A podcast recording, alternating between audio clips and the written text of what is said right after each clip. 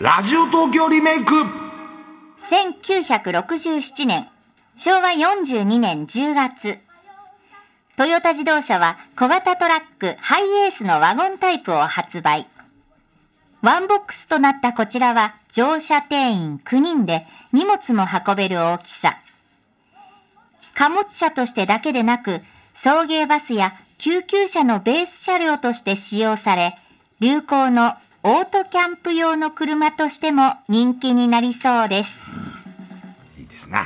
ハイエースね。ハイエース。なんかハイエースって言ったらタマさんっていう。ハイエースだね。感じしちゃうねああ、好きだね。はい。はい。それで金曜ワイドラジオ東京縁側なんですけれども、2時からは TBS ラジオ72年の歴史に残っている音源をあなただけにこっそりとお聞かせするラジオ東京リメイク、当時の関係者をお招きしたりリメイクできるものはやってみる懐かしいを新しくそんな企画ですそうなの。はいね1967年昭和42年の話題続いてますえ。ねいや私が生まれた年なんですけどね。ねえはタマさんタマさんの生まれた年なんじゃないはトヨタのハハイエースイエースあ本当発売縁がありますい。ねえ、兄弟分中か、まあね、ええ同年代だよ、同輩だよ、そうですね双子だよ、双子。うん。双子うん、でいいと思うよ。でいいと思うようん同級生同級生か。もうもはやハイエース君車と双子。いやいいんだよあの子が。何なんでしょほうんとか。裏切らねえからハイエースは裏切らねえぞ。 これねハイエースっても2月には小型トラック、10月にワゴン、ワゴンね。バンとかコミューターって何であすか。そういう風に呼ばれたねのあかね。ったんだ。うん。でまあ発売から56年ですけどハイエーストラックは販売終了、ただハイエースバンハイエースワゴンはずっと売れてる人気車種でございますそうなのよ。他にはトヨタ 2000GT 出たへえで何孫ゼロ007じゃなくて007って言うんだっけどっち、まあどっちでもいいですよ007二度死ぬ二度死ぬだねボンドカーだったのー。そうだよ。へーボンドカーだよ。京都でショーン・コネリーですよ。もう大変ですよ。へえ日本ロケですからこれ。ああ、そうなんだ浜美恵さんですよ。ああそう松岡紀子さんもちょろっと出てるみたい。へえそう丹波哲郎ですよ。あそうなん丹ですか波とショーン・コネリー並んで全然丹波さん、ああ見劣りしないからね、へえああもそういううそこに出てきたわものけだっんだ2000時幻の名車ですトヨよタ 2000GT GT ね、うん、ねあ何センチュリーも1967年同級生タマさん俺センチュリーも乗ってたからね昔へえそうだよあらね全部ど縁があるじゃんタマさんあるんですよねタマさんすごくないリカちゃんともさハイエースとも同級生って同級すご生いがね伊集院もそうだしピエール滝もそうだしそうか松村もそうだし、ええすごいねねしかもさロングバンだったのハ1975イエ年ーのスこれ長いやつがあるわけよ長いすごい長いこれうんうんどうしたのなんかハイエースが真ん中これドアですかでスライドドアがついてるわけよ両面ねはあ、ずいぶんあの二人か三人並んで乗れそうなぐらいの全ドアで然す平よ気。でしょこれいや俺も今ハイエースの夢があってえ俺のハイエースをはなんかリムジンにしてい、ええ、うんね、左右こうスライドドアが2枚あるんだけど、はいはいはいそれをもう1台つなげて、スライドドア4枚ウィーンって開くようにしたいのねそれが夢なんだけど長くなるよ。長いそれ言ったら「それバスじゃん」って言われたんですバスじゃん。バスでいいよっつって、まあそううん でもね夢なのに。そうね自分で自損事故を起こしたハイエースちゃんも戻ってきてそうだそうだ、よかった。よかったよ俺のあじのドアを。ドア開けっぱで開けた車まま庫入れしてガチャってなっちゃったやつ、うん縮んじゃったやつ違うよあの靴下の中にねゴルフボール入れてガンガンやって傷つけたわけじゃないようん、そういうんじゃなくそれダメなやつてはいそうそれダメ、ダメなんだけど、ねえ素敵な裏切らないやハイエースはねえ、あのそう。タマさんずっとじゃあ乗ってる感じですか、しばらくは。そうそうそうアルファードとかね乗ってたけどうんうんなんかもうほんと駐車場うんティあのテレビ局の駐車場見るとみ全員がアルファードだからあさー気持ち悪くなっちゃってだったらハイエースだ同じ納品だったらっていうことで乗ってるわけですねででもそれであの二枚二枚のドアにしたら、ちょっと車庫入らないですもんね。長くなるんだよ長くなっちゃうでからバスねでいいって言われたら本当にバスでハイエースのリムジンでないよそんな長えの相当長いこれこれ。ロングバンねロングバンってもう売ってないわけですよね。きっとなあこれ1975年バージョンね75年うん何人乗れんのこれ何列あるんだろう123451234列ぐらい5列ぐらいあるかな、まあでもハイエースのロングのやつもあるからね、へえ、うん、そうそういやそう面白いわ、ね売ってますよ売ってるんだグランドハイエースっつうのもあるしね、うん、あでもそんなはさい大勢乗らないでしょまあロケバスハイエースが多いからねじゃあロングの乗ったらもうしょあの違うだから普段乗ってるのもハイエースでそうロですねケバスもハイエースでいやだから本ず当だわーっとハイエースだ俺本当だねねずっと同級生双子と過ごしてんのそうです過ごしてるんですねはいじゃあラジオ東京リメイク参りますよ今日何えー予告した居酒屋風メニュー、うんお子様モーニング950円でございましたはーい今週紹介する番組月曜日から土曜日朝7時50分からの5分番組、そろそろ学校ですよなんか良さそうな番組だねねいってらっしゃいって言うんだろえこやれっぱりその当時1967 7年年、うん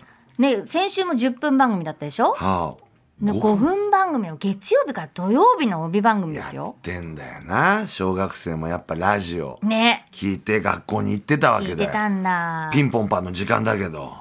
あのー時ピン間ポンパンありましたね。ああそうだねでそろそろ学校ですよはね1966年、昭和41年スタートしましほうた。ほうほうほうで1967年昭和42年の秋まで1年以上にわたって放送していました、ワンパククイズもねそうだったけどやっぱり子供向け番組、うんでもねなんかちょっと違うみたいなんですよねなんで普通はこうねやっぱ、うん学校だからねハンカチちり紙持ってけよとか忘れ物ないようちにり紙ね懐かしうい、ん、そうそう、ねうん、あれチェックがあったもんねえ毎朝必ず検査あってさ学校うんでそう持ってきましたかで忘れた人こうねハンコで名前がこう全部ずらっとあってさ忘れるとこうやってチェックつけられちゃう、はい赤井くんハン赤カ井チくん忘れましたちり紙もないすですごいよもう方眼紙、副題もやってきて方ま眼す紙からもう出ちゃってもうぐるーっと一周したからねランドセルも忘れて るハンドセルはね、うん赤井く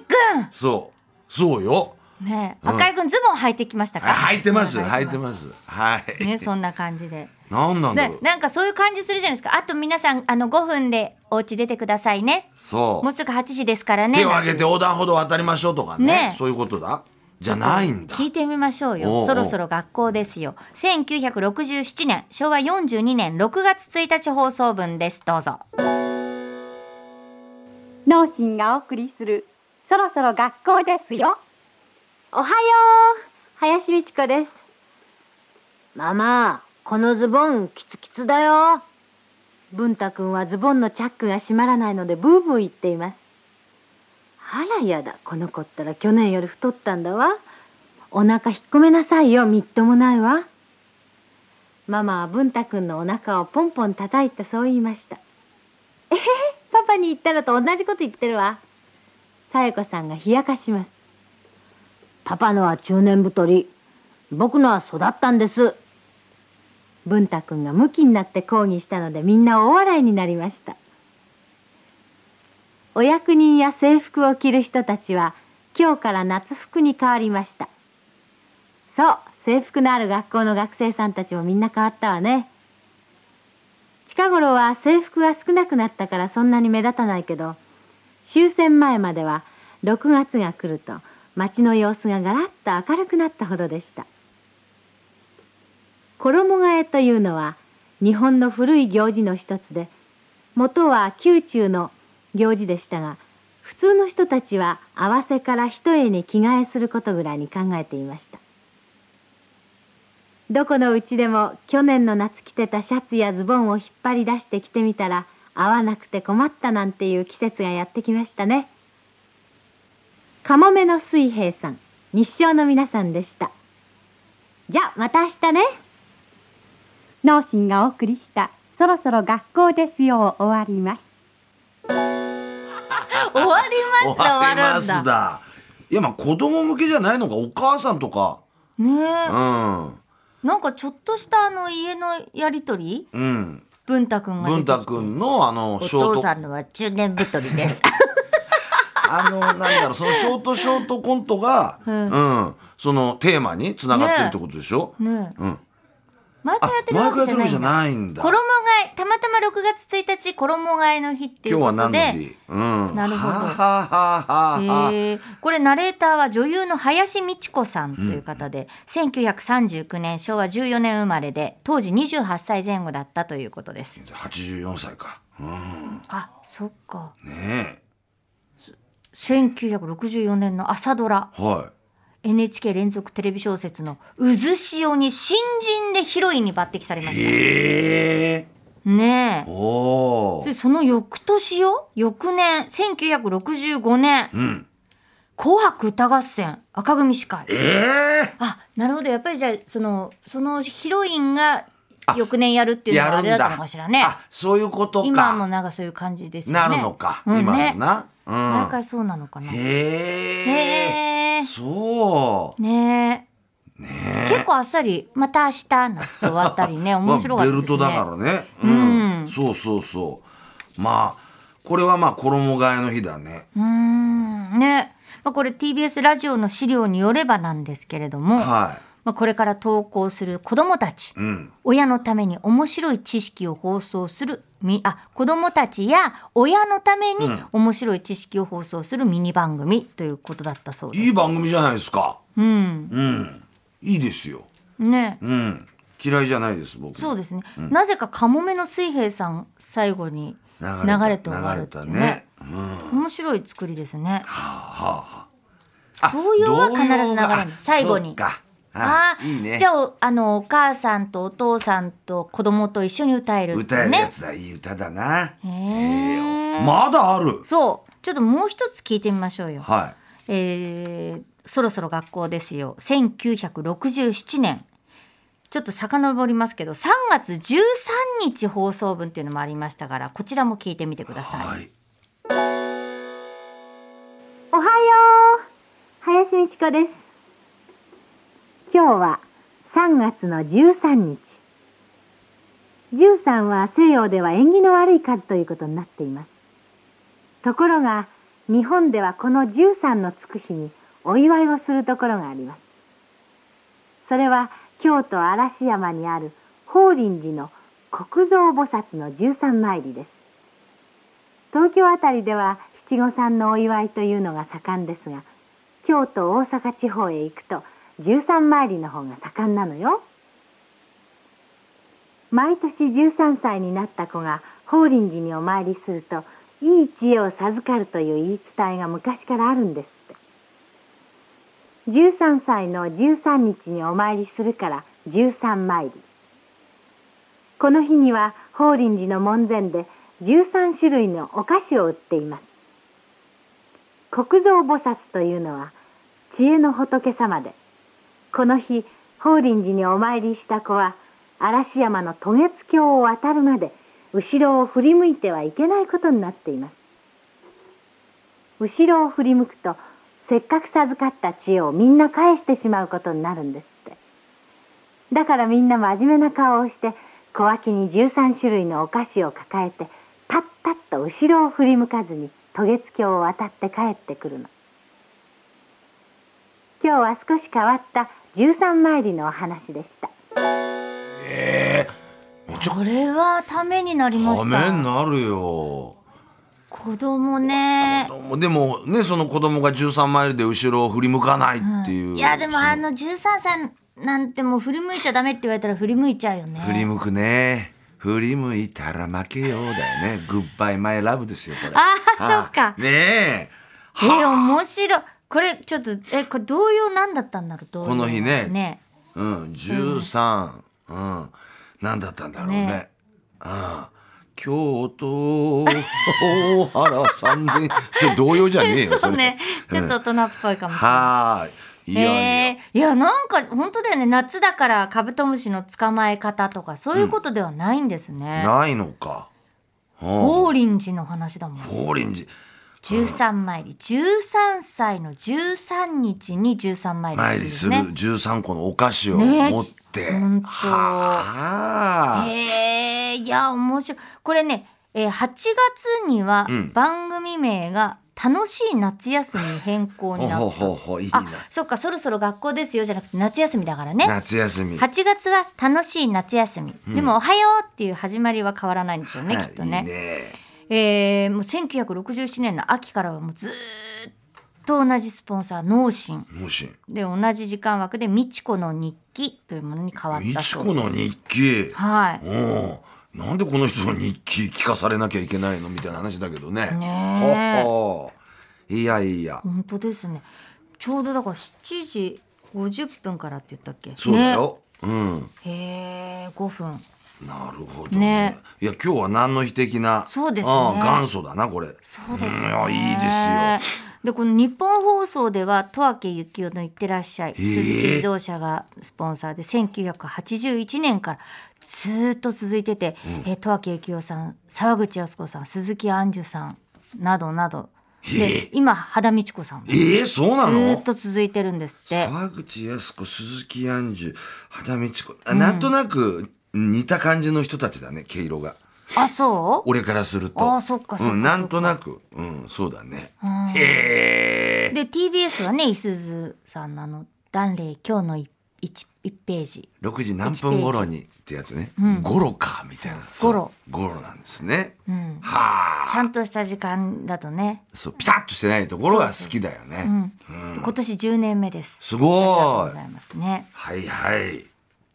これそっかタマさんそうかまだ生まれたばっかりだもんね。一これは年ちょっとで終わっちゃってるからな。聞聞いてないよ俺聞いてない聞きたかったな、うんねえ面白いね。いい番組ですようん。ちちちえーちなみにこの日何の動揺だったんだろうってさっき言ったら、はマリと殿様だったそうですい、。マリと殿様、蹴鞠の歌だねなねえ。なんどういう歌なんだろう。殿様マリを蹴りまして。えてんてんてんマリてんてんマリかあそれ。あそっかあ小沢昭一さんの CD にも入ってたその歌あそう、うん、へえへえリメイクしましょうよ富山さそんうしますはちょっと女優さんじゃないんですけど、いね、いや、いいですよそんなの私担当させていただきますはね、い行きましょあのそろそろ学校ですよのリメイクですねはいはいはいでは参りましょう、富山えりの What day is today 寄ってらっしゃい寄ってらっしゃい皆さん今日も暑いですねお仕事お疲れ様です富山えりです夕方には冷たいのをクーッといけるのでもう少しの我慢ですね今から39年前の今日、1984年7月28日、アメリカ・ロサンゼルスで第23回オリンピック競技会が開幕しました。皆さん覚えていますかうはい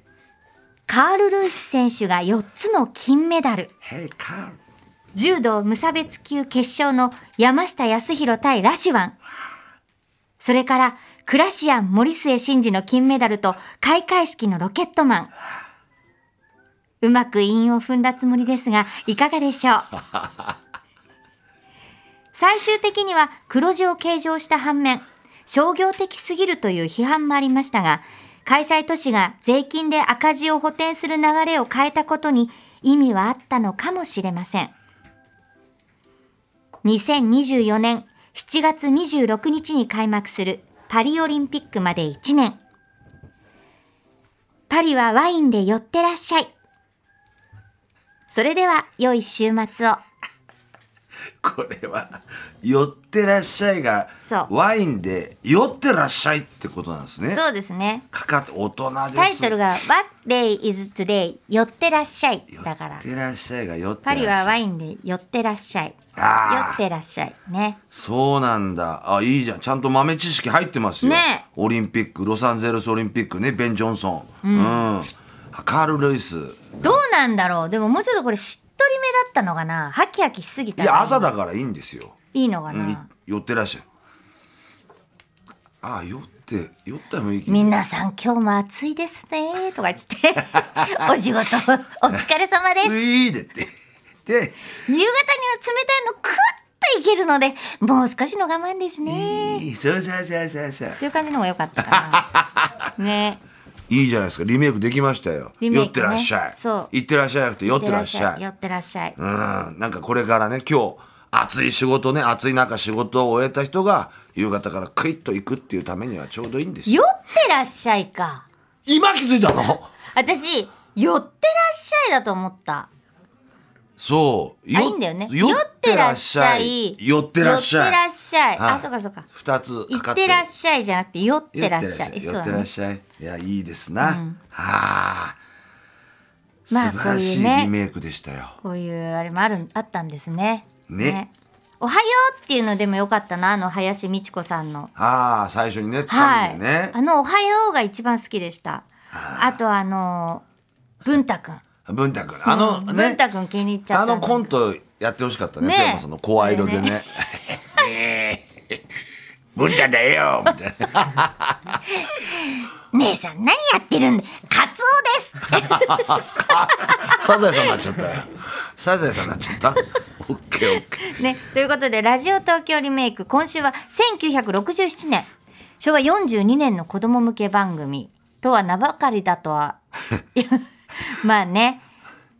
っていう感じでしたそろそろ学校ですよ。はい、うん紹介しましたあそうだねそういえばラジオライフのさはい。雑誌ね、山菜ブッ薬クスの師。陣さんさ、はい令和のなっちゃこって書いてくれたでしょ、なっちゃこ。なっちゃこそれね。今急に思い出した 今出てますから、今発売中のラジオライフのところでいやもう本当にね私と富山さんのインタビュー載ってますからありがとうございます、はい薬師陣さんねありがとうございますそう今日はまあそろそろ学校ですよだったんでございますが来週はい8月4日です、もうどうしましょう8月もおしまい、はい8月になりますね皆さんますます暑くなりますけれども暑い暑いと言ってても仕方ありません、はいラジオ東京リメイク2ヶ月に一度の総集編ですお待たせいたしました、おえさまざまな場所から生中継で東京を描いた東京午後8時ありましたね、えーお聞かせできなかった60年前の中継の一部を来週はお聞かせしますはいしそして、好評だったそうです。タマさん、おめでとう。はい林京子さんに関する、リスナーからの情報の紹介もします。はいはい あらあらってまた言われキるョンねキ。ョンだキそョうンキョン俺のキョンキョンああいいなあとね、ワンパッククイズのリメイク、黄昏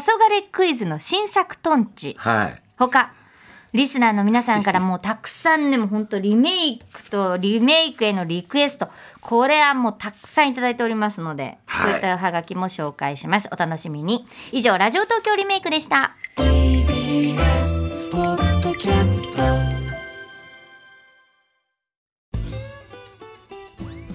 パンサー向かいのフラット木曜日のパートナーを担当する横澤夏子です